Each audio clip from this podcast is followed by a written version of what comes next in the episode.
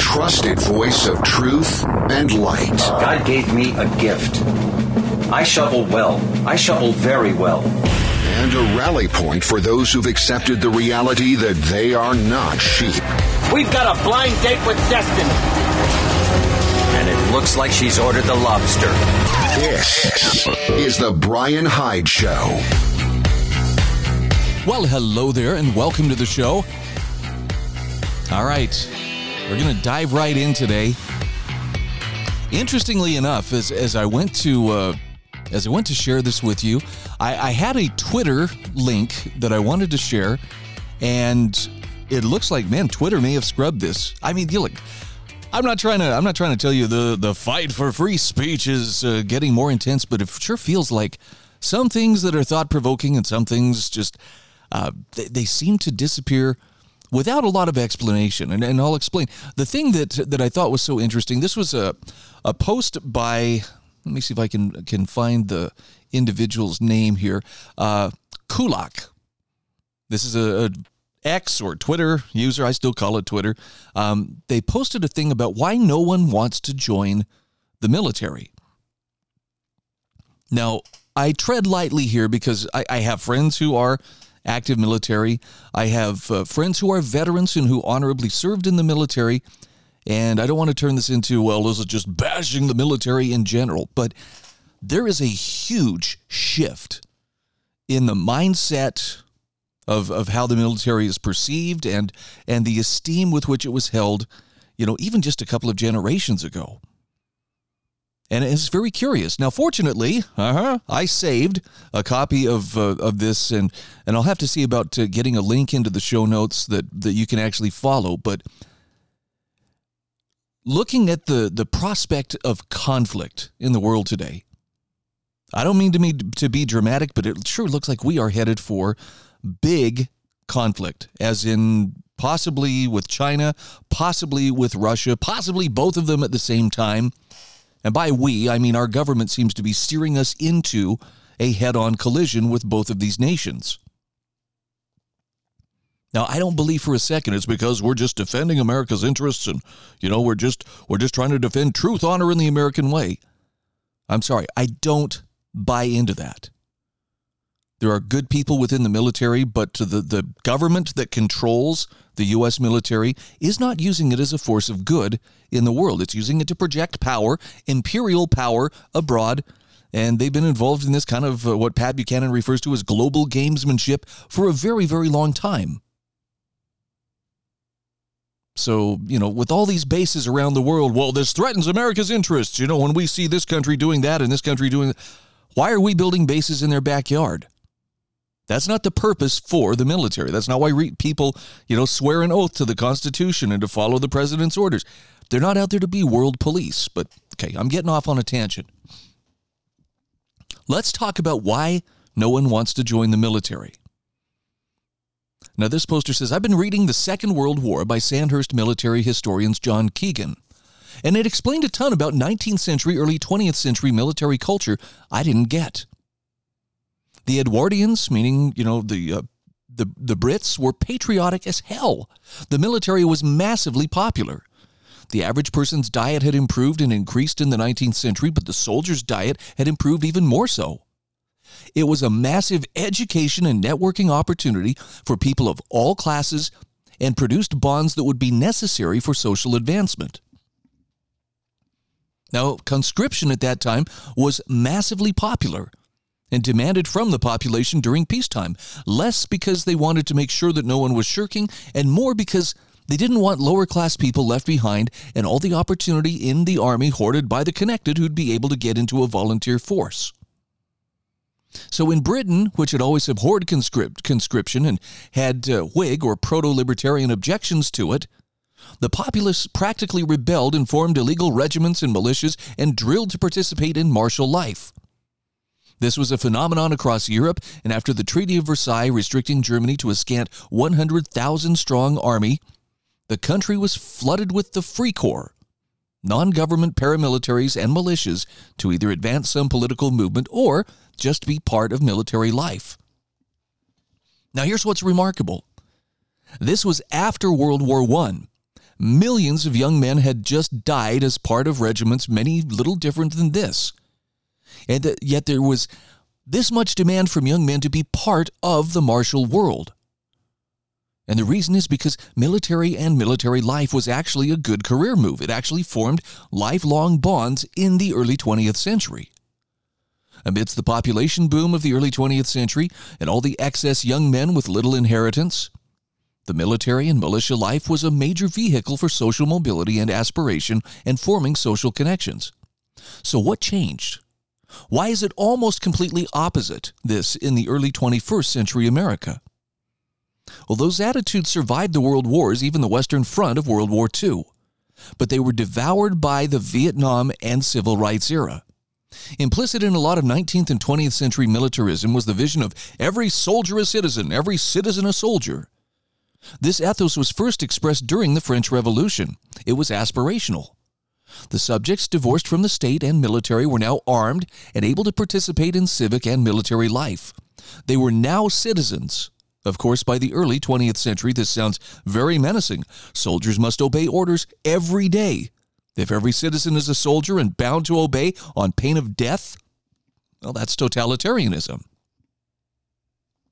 Now, the author here says, in fact, a friend recently said, you know, the Weimar Republic may have been the only true democracy in history. We talk about how your vote matters and how you're deciding your government, but the public really has little say. Barack Obama versus John McCain was literally the option presented to America. That was their spectrum of options. Whereas Weimar Germany, they had monarchism, liberalism, communism, fascism, all right there on the ballot, and any of them could win. And one of them did. Now, it wasn't a coincidence that the seeming pinnacle of democracy exactly coincided with and produced the era when most of the men were in uniform and many women were in auxiliaries. So the ethos of universal suffrage and universal conscription went hand in hand. With the contradiction, it implies are you the master of your country, or is every other person in your country now the master of you? Are you empowered with your rifle to move the politics of Europe, or have you been enslaved to your state, people, and their fate? Now, one might think this is the source of disillusionment, but America had conscription in its 1940s martial ethos through the 50s and into the 60s. But of course, there's a contradiction between universal suffrage and this masculine martial conception of the citizen. Why is the vote of a woman or disabled man who's never served equivalent to a man who, through conscription, has been effectively taxed years of his life at often extraordinary risk and effort? How exactly does racial equality work when some groups are underrepresented in military life or are underrepresented in the most dangerous roles. See, these questions were papered over with discrimination.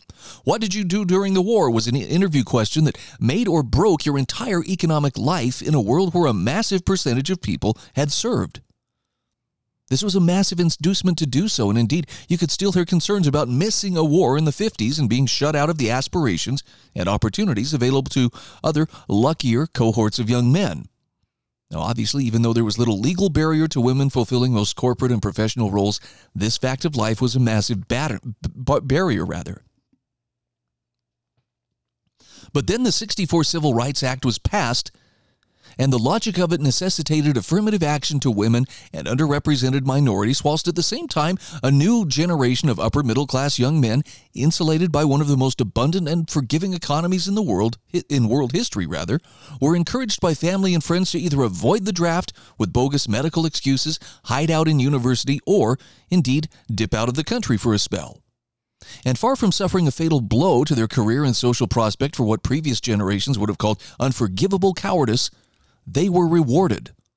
Military service became increasingly a marker of the lower class, and the liberal educated non serving class, already critical of the war out of self serving concern, self serving concern rather, not to be drafted, latched onto tales of war crimes in Vietnam, often going so far as insulting and spitting, literally and figuratively, on returning soldiers, not wealthy enough to dip into university. There were no return parades. GI benefits were often non existent, with some unable to get health care even for malaria, the disease a New Yorker probably didn't catch at home.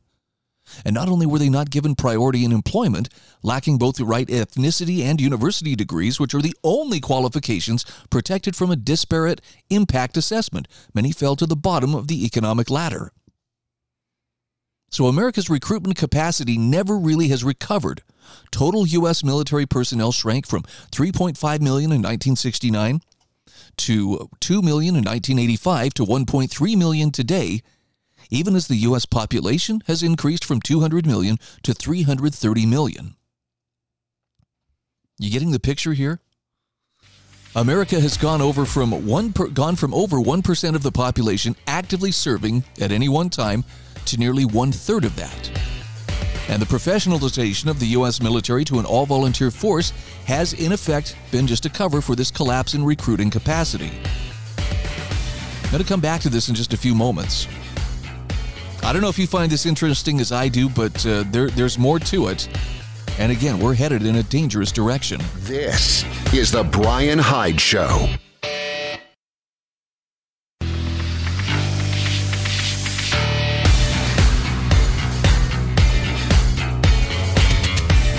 This is The Bryan Hyde Show. All right, welcome back to the show. Again, I'm talking about uh, why no one wants to join the military. And by the way, I was able to get the Twitter link that I'm including in today's show notes to work. I don't know what the deal was. For some reason, it came up and said, sorry, something went wrong. Try again. If you just click the refresh button on your browser, it should bring it up. But I'd, I'd encourage you to check this one out for yourself. This is uh, from Catgirl Kulak. And I don't know much about this writer, but this is a very interesting explanation and, and, examination of what happened. I mean, there was a time when people would lie about their age to join the military during World War II and even during World War I. There were people who, you know, wanted to sign up because they felt that it was a duty. Now, do you see that today? Not so much. And the question is, you know, well, what happened? We professionalized our military to an all volunteer force, but America's military really isn't significantly structurally different. These aren't really professionals. Your average three year contract private isn't making some obscene, yuppie amount of money for his ambitious professional commitment. A private makes under $30,000 a year. A second lieutenant with a university degree and years of professional development, who may have had to plan out his career from 16 years old, getting a congressman's letter of recommendation to attend West Point or another service academy, they're only making 40 to 60,000 a year. Now, U.S. GDP per capita is 72,000. If that lieutenant had gone to a second tier school and gotten a computer science degree, he'd be making six figures and have vastly more control over his life. If that private had taken his love for the outdoors and willingness to do hard, dangerous work for months away from home and become a crab fisherman or a remote oil rig worker or fracking technician, then that young man could probably likewise make six figures and be free to quit whenever he wanted. So it's not a good career move. In the 1780s or the 1900s, an ambitious scion of a decayed noble family desiring to conquer the world might want to become an artillery officer. Well, today he wants to work on Wall Street or at Google. Even if you're starting out from a very rough place, there are almost certainly a dozen better things you could do to advance yourself faster, for better money, and with less effort than joining the military. The only appeal of the U.S. military for decades now has been to people who really want to escape their situation, who really felt they needed to hard reboot their life, who were really drawn to military life out of sheer love of it, or who really didn't trust themselves without someone yelling and managing, managing them. And then the Army went woke. Now, wokeness is toxic to the Army not just because of the values clash with most ordinary recruits, but it places front and center the entire dynamic that makes the military such an awful career path. Not only are young men not enticed to join the military out of the knowledge that they're wasting years not getting a university degree or that their gender, skin color, and sexual orientation are still going to count against them once they're out, they're now having it declared to them that they'll suffer that disdain and discrimination even in the military, invariably by some fat university educated minority woman brought in to give a diversity lecture. So even while you're serving the U.S. government, it's going to rub your face in the fact that it's undermining you and your career. And it's somehow a mystery that the Army can't recruit? The U.S. military is taking close to half the people it took in the 1980s, and it still can't find anyone. Meanwhile, it's not uncommon to hear in various forums open talk from active military that if the U.S. military were used in an internal war against dissent by the Trump proletariat, Trump proletariat they desert. Indeed, Anonymous leaked U.S. military wargaming projects, something close to a 50% projects rather something close to a 50% desertion rate in any major civil conflict. And the writer says there's nothing to be done to save it. There's no will to double or triple pays to reflect GDP or what similar effort could get a person in the U.S. economy. Don't enlist. Go fracking or Alaskan crab fishing. There's no political will to undo the bizarre system of racial and sexual patronage that benefits everyone except the productive class that drives the U.S. economy. And there's no way any of the elite would recreate a world where military service was a better guarantee of job prospects and financial security than a u- university degree. So, America's effective recruitment capacity and civic feeling will continue to collapse even as Americans hate each other and their government more. And this last line really grabbed me. You think recruit capacity is bad now? Wait till they imprison Trump. Isn't that something? So, you know, again, I'm not trying to I'm not trying to denigrate anybody who has served. I'm not trying to tell you that uh, you know you're a bad person for doing so. I have a son who just turned 18 earlier this year.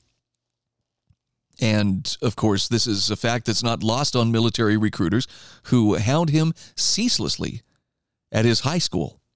And, and they mail him and they call him and they text him and hey, they want to talk to him. And, you know, they're, they're trying to sell him on this. And he and I've had some very interesting talks. And, you know, I, I, I really would like to refer him to people who've actually served and ask them, hey, you tell him, is this a good time to become a piece of U.S. government property? Spoiler alert, most of them would say no. No, it's not. And I bring this up because I, I wonder if we are going to find ourselves, you know, facing conscription again, if we find ourselves in a conflict that's too big for, for our uh, world policeman government to handle what choice are they going to have? They're going to be they'll want to draft our daughters, right? Out of the out of equality. Well, women are just as good as this. Only I don't think there's enough support for this government. Now, lest you think I'm just being terribly unpatriotic, I want to make it really clear. I do believe that there are some things that are worth dying for. I believe that there are some things that are so precious they are worth defending even to the point of bloodshed. Having said that, if any of my kids were to tell me, Dad, I'm not going to be drafted, I would do everything in my power to help them avoid conscription. Not because I don't feel that uh, you know there are things you know about uh, about America that are worth defending, but because I don't want them being uh, enslaved, and I'm using that word advisedly, taken, you know, against their will and and bent to the will of a master, in this case the US government, I wouldn't suffer that. Especially for the things that the US government currently is standing for. Look at the things that we're learning right now. Did you see just the other day? I think it was just yesterday, actually. Newsweek published an article about how the FBI is identifying basically Trump supporters, MAGA America. You don't even have to be out there wearing a red hat and picking fights with anybody to be identified as a threat to the existing power structure. If you want to be left alone, if you want to be free, you are a threat. Oh, yeah, sure, I'd be happy to tell my kid to go sign up and be a part of that apparatus. Not. It's a corrupt cabal of amoral jackals. And I'm being as, as diplomatic as I can in saying this. There's no way on earth that I would be supportive of, yeah, I guess we better defend them. Sadly, I think, and I'll, I'll go ahead and just say it right out, right straight out, the people who are going to defend America are more than likely going to be defending it against its current government. How sad is that? But that's that's where we seem to find ourselves. So we live in a very interesting time. I'm sorry, this this hopefully doesn't come off as just a total negative rant against the military. But if you wonder why is it so hard for them to recruit today, I think that background uh, information from this uh, this Twitter poster fills in some pretty interesting gaps. You would think a government that actually was serving its people well and that uh, was giving its people cause to support it would have absolutely no problem whatsoever getting people to rally to its defense. How do I know this? Well, I think we've seen that from time to time. The Revolutionary War, granted, it wasn't everybody, but they found the people to fill those gaps. The war between the states, same thing, World War I, World War II. But then all the police actions that followed, not so much. It's almost like someone somewhere lost their way. This is the Bryan Hyde Show.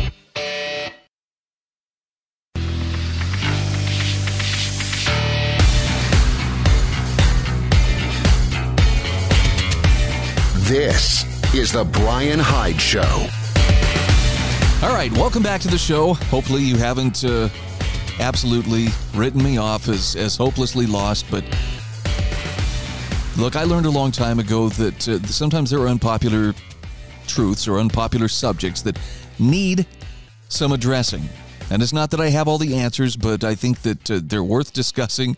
And I will risk, you know, incurring the wrath of people who you know, might otherwise, you know, have things in common with me by by bringing them up. Okay, the goal here is not to convince you that you're stupid or evil or wrong, but I think these deserve uh, some deeper thought and definitely some consideration. So, my goal is never, you know, to set out to make you angry, but I often find, you know, by bringing up topics like this, it does make some people pretty uncomfortable, which in turn can can make them angry. So, I guess we'll see how it shakes out. You know, the importance of being willing to engage in open rebellion simply by being a wrong thinker isn't something that everybody immediately grasps. I mean, some people's eyes are open, but I have a great article here from J.B. Shurk from AmericanThinker.com talking about feudal slavery and how we may have to end it again, this time on a global level. He says the ruling class would have us believe that the most dangerous threats to our security and happiness are Russia, global warming, and unapproved speech. In actuality, the lethal threat of our times and for the foreseeable future is the unconstrained power of the state. State control versus individual liberty is the conflict that will eventually lead to war, social upheaval, and revolutionary change. Everything else is either ancillary or a psychological distraction. Now, the Marxist globalists know this. Everything they do is engineered to steal personal freedoms and expand government's oppressive control over the living. They seek a centralized power structure in which as few people as possible own everything while everyone else lives as a serf. To that end, the small cabal of globalist oligarchs continue to siphon wealth and power from ordinary people, strengthening themselves and making their enemies, us, weaker with every thieving pass. Ordinary people increasingly understand what's happening. However bad the government's COVID tyranny has been, it has had the salubrious effect of pulling the wool from the eyes of a great many people. A primary reason that COVID tyranny has backfired is that it relies on a premise that normal people can see is not true. That the danger from the Wuhan flu is so great that it justifies lockdowns, censorship, and forced injections of experimental vaccines. Now, had people been dying in the streets in horrific and ghastly ways, these monumental violations of human rights and liberties might have been understood if not condoned. However, ordinary people armed with nothing more than an elementary school level comprehension of the scientific method and medical ethics know that such radical programs to fight disease are inexcusable unless absolutely necessary. Once people learned, despite the government's embargo over such essential information, that healthy young people had almost no risk of dying or becoming seriously ill from COVID, they also knew that it was unethical to force any kind of experimental treatment upon the unwilling. Once people learned that the government's twofold promise that the vaccines both pre- prevented both viral infection and transmission was an easily proven lie, then they knew that there was nothing scientifically rational behind the government's imperious commands. once the government chose to defend its actions, including forced masking, masking rather, and isolation, as critically necessary, despite mounting evidence that these policies did more harm than good, ordinary people began to realize that the whole exercise had nothing to do with public health and everything to do with state control. Once government scientists started speaking in infantile gibberish such as, We are working at the speed of science, the jig was up. The propaganda had become just too obvious. So a lot of people woke up during COVID. They looked around for the first time and saw clearly that the government had been building a prison around them for decades. The Patriot Act, the answer to foreign terrorists succeeding in one of the worst attacks on American soil, has been turned into a device for government to unconstitutionally spy on the American people's private communications. The news media, owned and operated by a handful of transnational oligarchs, does not objectively report news. It covertly works with the state to manipulate Americans' minds and shape their opinions. International free trade agreements have not brought greater American wealth. They've destroyed the middle class and put America on a path to financial instability. Poverty inducing inflation is not a natural characteristic of a healthy economy. It is a government constructed instrument for transferring wealth from those with small savings accounts to those with giant stock portfolios, while simultaneously ensuring that regular working class labor strikes generate domestic strife and urgent calls for state intervention. Political parties are not really representing the American people and fighting each other tooth and nail. They're secretly working together to keep Americans fighting amongst themselves while the Uniparty sabotages the country and undermines the electorate's will. I like the example he gives here. How do you evade actually securing the border when doing so has been a popular policy supported by a supermajority of the American people for over 50 years? Well, you kick the problem back and forth between the Republican and Democrat parties and act as if there is no obvious bipartisan solution. If ordinary Americans were deputized and given legal immunity to police the border, our country would be secure within the month. Because the Uniparty and its multinational corporate friends seek cheap labor and cultural destruction within the United States, Congress and the Pentagon will continue to insist that Ukraine's borders are more vital than our own. And he says it's all hogwash. J.B. Shurk says, yes, eyes have been opening far and wide, and millions of Americans finally understand that it is not European war, global warming, or free speech that threatens our future security and happiness, but rather the expanding control of an entrenched and authoritarian ruling elite. Tyranny took hold on these shores decades ago, and it has metastasized to the point that no moral, thinking person can deny what the eyes so clearly see. The problems in America, first and foremost, are created and sustained right in D.C. So the battleground is set. Liberty minded Americans know that the unconstitutional federal government is a monstrosity that must be deconstructed. And the monstrous Leviathan knows that it must trap and subdue the American people before they can overturn the system and start anew central bank digital currencies, social credit scores, viewpoint discrimination and censorship, mass surveillance, vehicles that depend on an unstable electric grid for power, the criminalization of private farming in the name of global warming, and the proliferation of artificial intelligence surveillance systems dedicated to monitoring, tracking, manipulating, and punishing Americans who misbehave. These are just a few of the tyrannical deep state torture tools that have already come or will soon be coming our way. Now, keep in mind what he's talking about here. If the government succeeds, you will lose your privacy for good. You will own nothing. You will regurgitate only pre approved speech. You will do as you are told. And the centralized authorities will keep one AI empowered finger on a kill switch at all times to make sure that you never go rogue. That's a feudal society with mass slavery. Anyone who argues differently has aspirations to be a future feudal lord in control of a nation sized plantation of slaves. For all you pessimists out there who think this uh, future is certain, he says, think again. The last time the world went through a technological revolution similar to ours was roughly 600 years years ago when Johannes Gutenberg invented the movable type printing press. That single innovation created a ripple effect that brought feudalism to an end ushered in the Renaissance and the scientific revolution. It introduced mass communication, encouraged ordinary people to question authority, cultivated cultural self awareness, and forged new nation states. In the process, literacy rates skyrocketed from close to zero to nearly universal over the next few centuries. Elites' stranglehold over information eventually disappeared. And as the printing press ideas spread across Europe and the New World, the feudal nobility destroyed presses, enforced censorship, imprisoned printers, and punished readers. Still, ordinary people prospered in both the knowledge and wealth, and feudalism died. His point is today's ruling class sees technology as a weapon that will ensure its feudal supremacy for the next millennium. Elites want a redo of the Gutenberg press where only they print books of the future. They failed during the Enlightenment and they will fail again because they take their monopoly over innovation for granted. Just before the Civil War, private currencies will again flourish, just as before the Civil War. He's not prophesying here.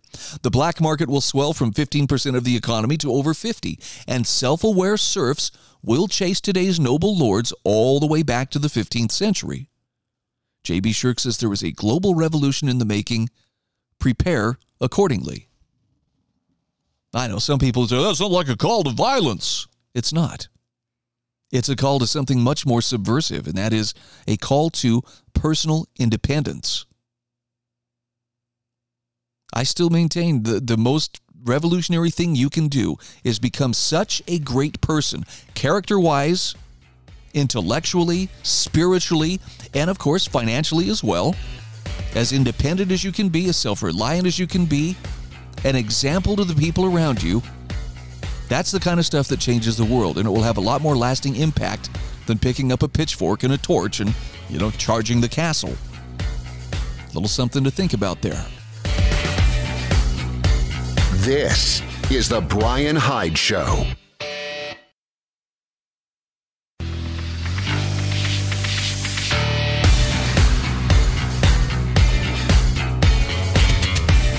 This is The Bryan Hyde Show.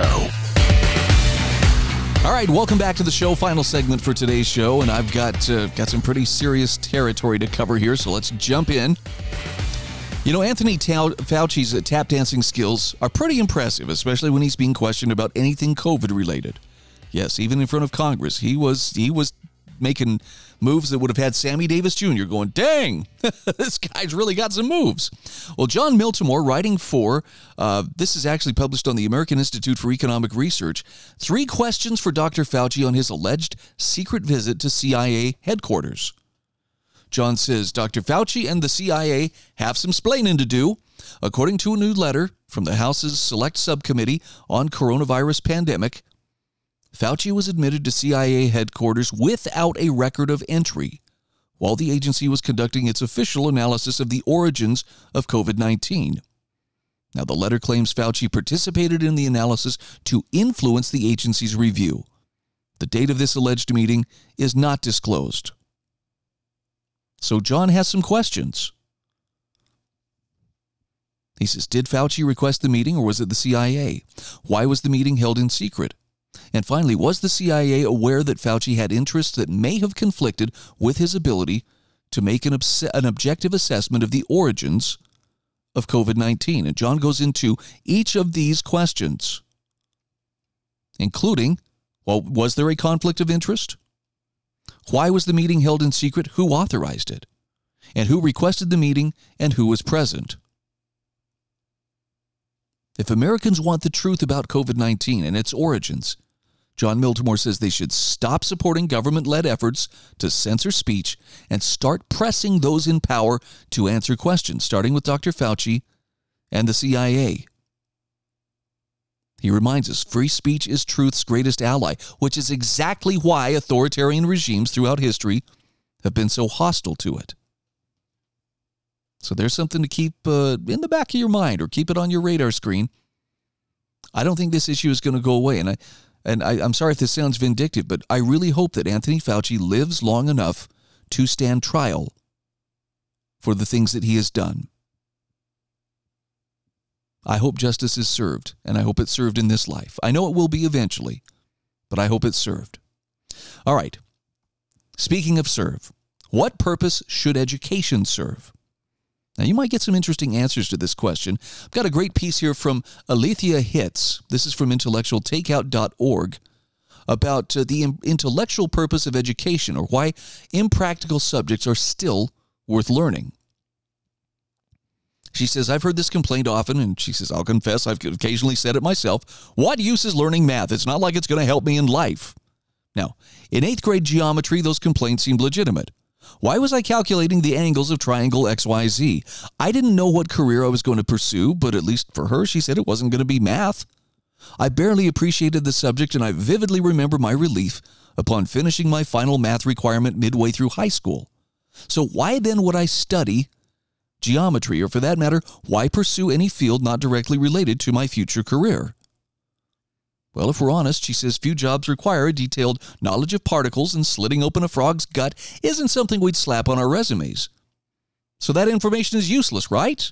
Well, she says, no, not necessarily.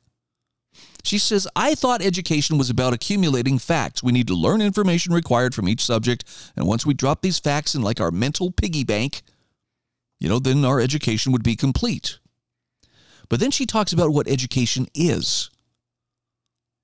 Now she says, let me let me illustrate that your mind is more than just a storehouse of facts. Education is about forming the mind. So to illustrate that, imagine a piggy bank that every time it received a coin morphed into a different different shape. Drop in a dime, your pig might change into a cow. Add a quarter, now you own a porcelain elephant. And these coins, rather than just slipping into the piggy bank and remaining distinct from it, change the fundamental nature of that piggy bank. I like her analogy. In the same way, education isn't just about compiling, compiling various bits of information. Yes, you're slipping those coins into your mental piggy bank, but those coins will change the very nature of your mind. I love this. It's, it's such a great take.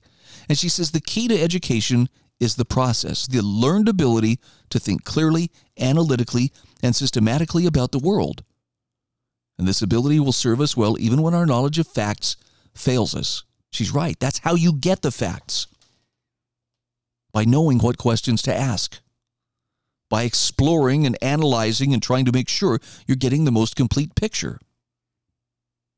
Very well done piece. Again, this is from Aletheia Hitz on intellectualtakeout.org. and It is in my show notes at thebryanhydeshow.com. All right, here's our article of the day. This one I saved for last because I really think it's it's a, a great one. How to cope in the midst of crisis. This is an article from Richard Kelly, who I believe writes from Australia. He talks about, you know, the other day I found myself in a defiant mood. It's not my default position these days. Most often I adopt a I'll ignore the government and every subsidiary authority and every captured agency or institution and get on with my life attitude. He says, I imagine myself floating on a quiet waterway in a small dinghy, away from the turbulence of a stormy sea. I talk to the strawberries in my veggie patch as they flower and the tiny berries grow. I walk and play with the dog, a source of great and genuine joy. I buy bread and sausages for the Lions Club sausage sizzle. I read from the Western canon of literature. I race in the Supervets class of the local cycling club. I learn to recite a psalm. And he says, most days this gets me through. But not this day. This day, the undercurrent of troubling developments caused a ripple on the surface. The, eddy, the eddies of censorship and globalist health technocracy power grabs tossed my little boat about. The digital ID and skills passport wind from government ministers stopped me from being able to slumber in the stern unconcerned. Each of these things are big deals, big solid bricks about to be cemented into the wall around our freedoms and he asks who can command these waves and winds that toss us about. As my general vague feeling of unease hardened, with the help of a morning caffeine hit, into articulate thoughts and themes, a mood change overcame me. I'm not content this day to ignore this outrage. The horror of a government response to a respiratory virus, crashing the economy, suspending schooling, imposing house arrest on the entire population, denying medical care, mandating treatment with an experimental therapy, deliberately fear mongering and scapegoating those who declined the safe and effectives, and on and on, ought in a sane world where the concepts of shame and accountability still mean anything to have been followed by a period of intense self examination and public atonement. Yet the official inquiries are asking none of the right questions. He says if anything in the way of new laws or regulations were to be introduced, they ought to have been focused on making sure the kinds of overreach we suffered from never happened again. Sweeping a new broom through institutions like the Human Rights Commission, who said nothing at all as the poorest in society were locked in their housing commission flats without notice. Or dismantling forever the so called National Cabinet, conveniently opaque and invented out of thin air to provide a fig leaf of innocence as the Prime Minister and Premiers played out Pilate's washing of the hands in reverse, this time the usurpers calling for the execution of the people. But he says that's not what we have. Instead of resettling the cornerstones of our democracy, the will of the people being restored to the pinnacle and government installed by our consent, we have ever more draconian rules to suppress those who object. Censorship, power grabs, digital tracking, great. When we see no repentance, but rather a continuation and escalation of the catastrophic policies that got us into this mess, it's hard to continue to believe it's all just one big mistake. Now he says, I did have a plan B and C. Plan A was essentially write to my member of parliament and the editors of the daily papers. That went out the window a long time ago. Plan B was to accept and prepare for future draconian measures and again be ready to be excluded from society, grow some of my own food, barter and exploit like minded networks, turn off the TV and phone if necessary, use cash, live my life, read, play music, cook, ride, not comply. Plan C was to run. Maybe to an off grid farmlet that I'm yet to buy, maybe just to another address or to the bush, or maybe just run. No plan. But he says, This day, I feel like not running. I feel like staying put. I feel like repelling the advancing hordes. I feel like defending the things I hold dear, not running and leaving them behind, defending my right to speak up, defending my right to ignore expert advice, defending my right to move around, to spend as I see fit, to eat what I choose, to walk about in the land of the living, breathing fresh air, unfiltered by a porous rag strapped to my face.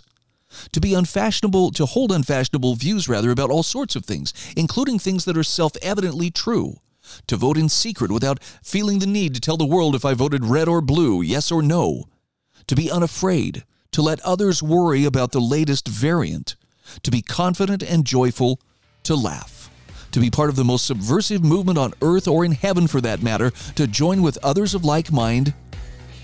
He says, I won't be easily shifted. I'm here. I think. I dismiss propaganda for what it is. I vote for what it's worth. I exercise my rights. That was a great kick in the seat of the pants. Kind of needed that this week. This is The Bryan Hyde Show.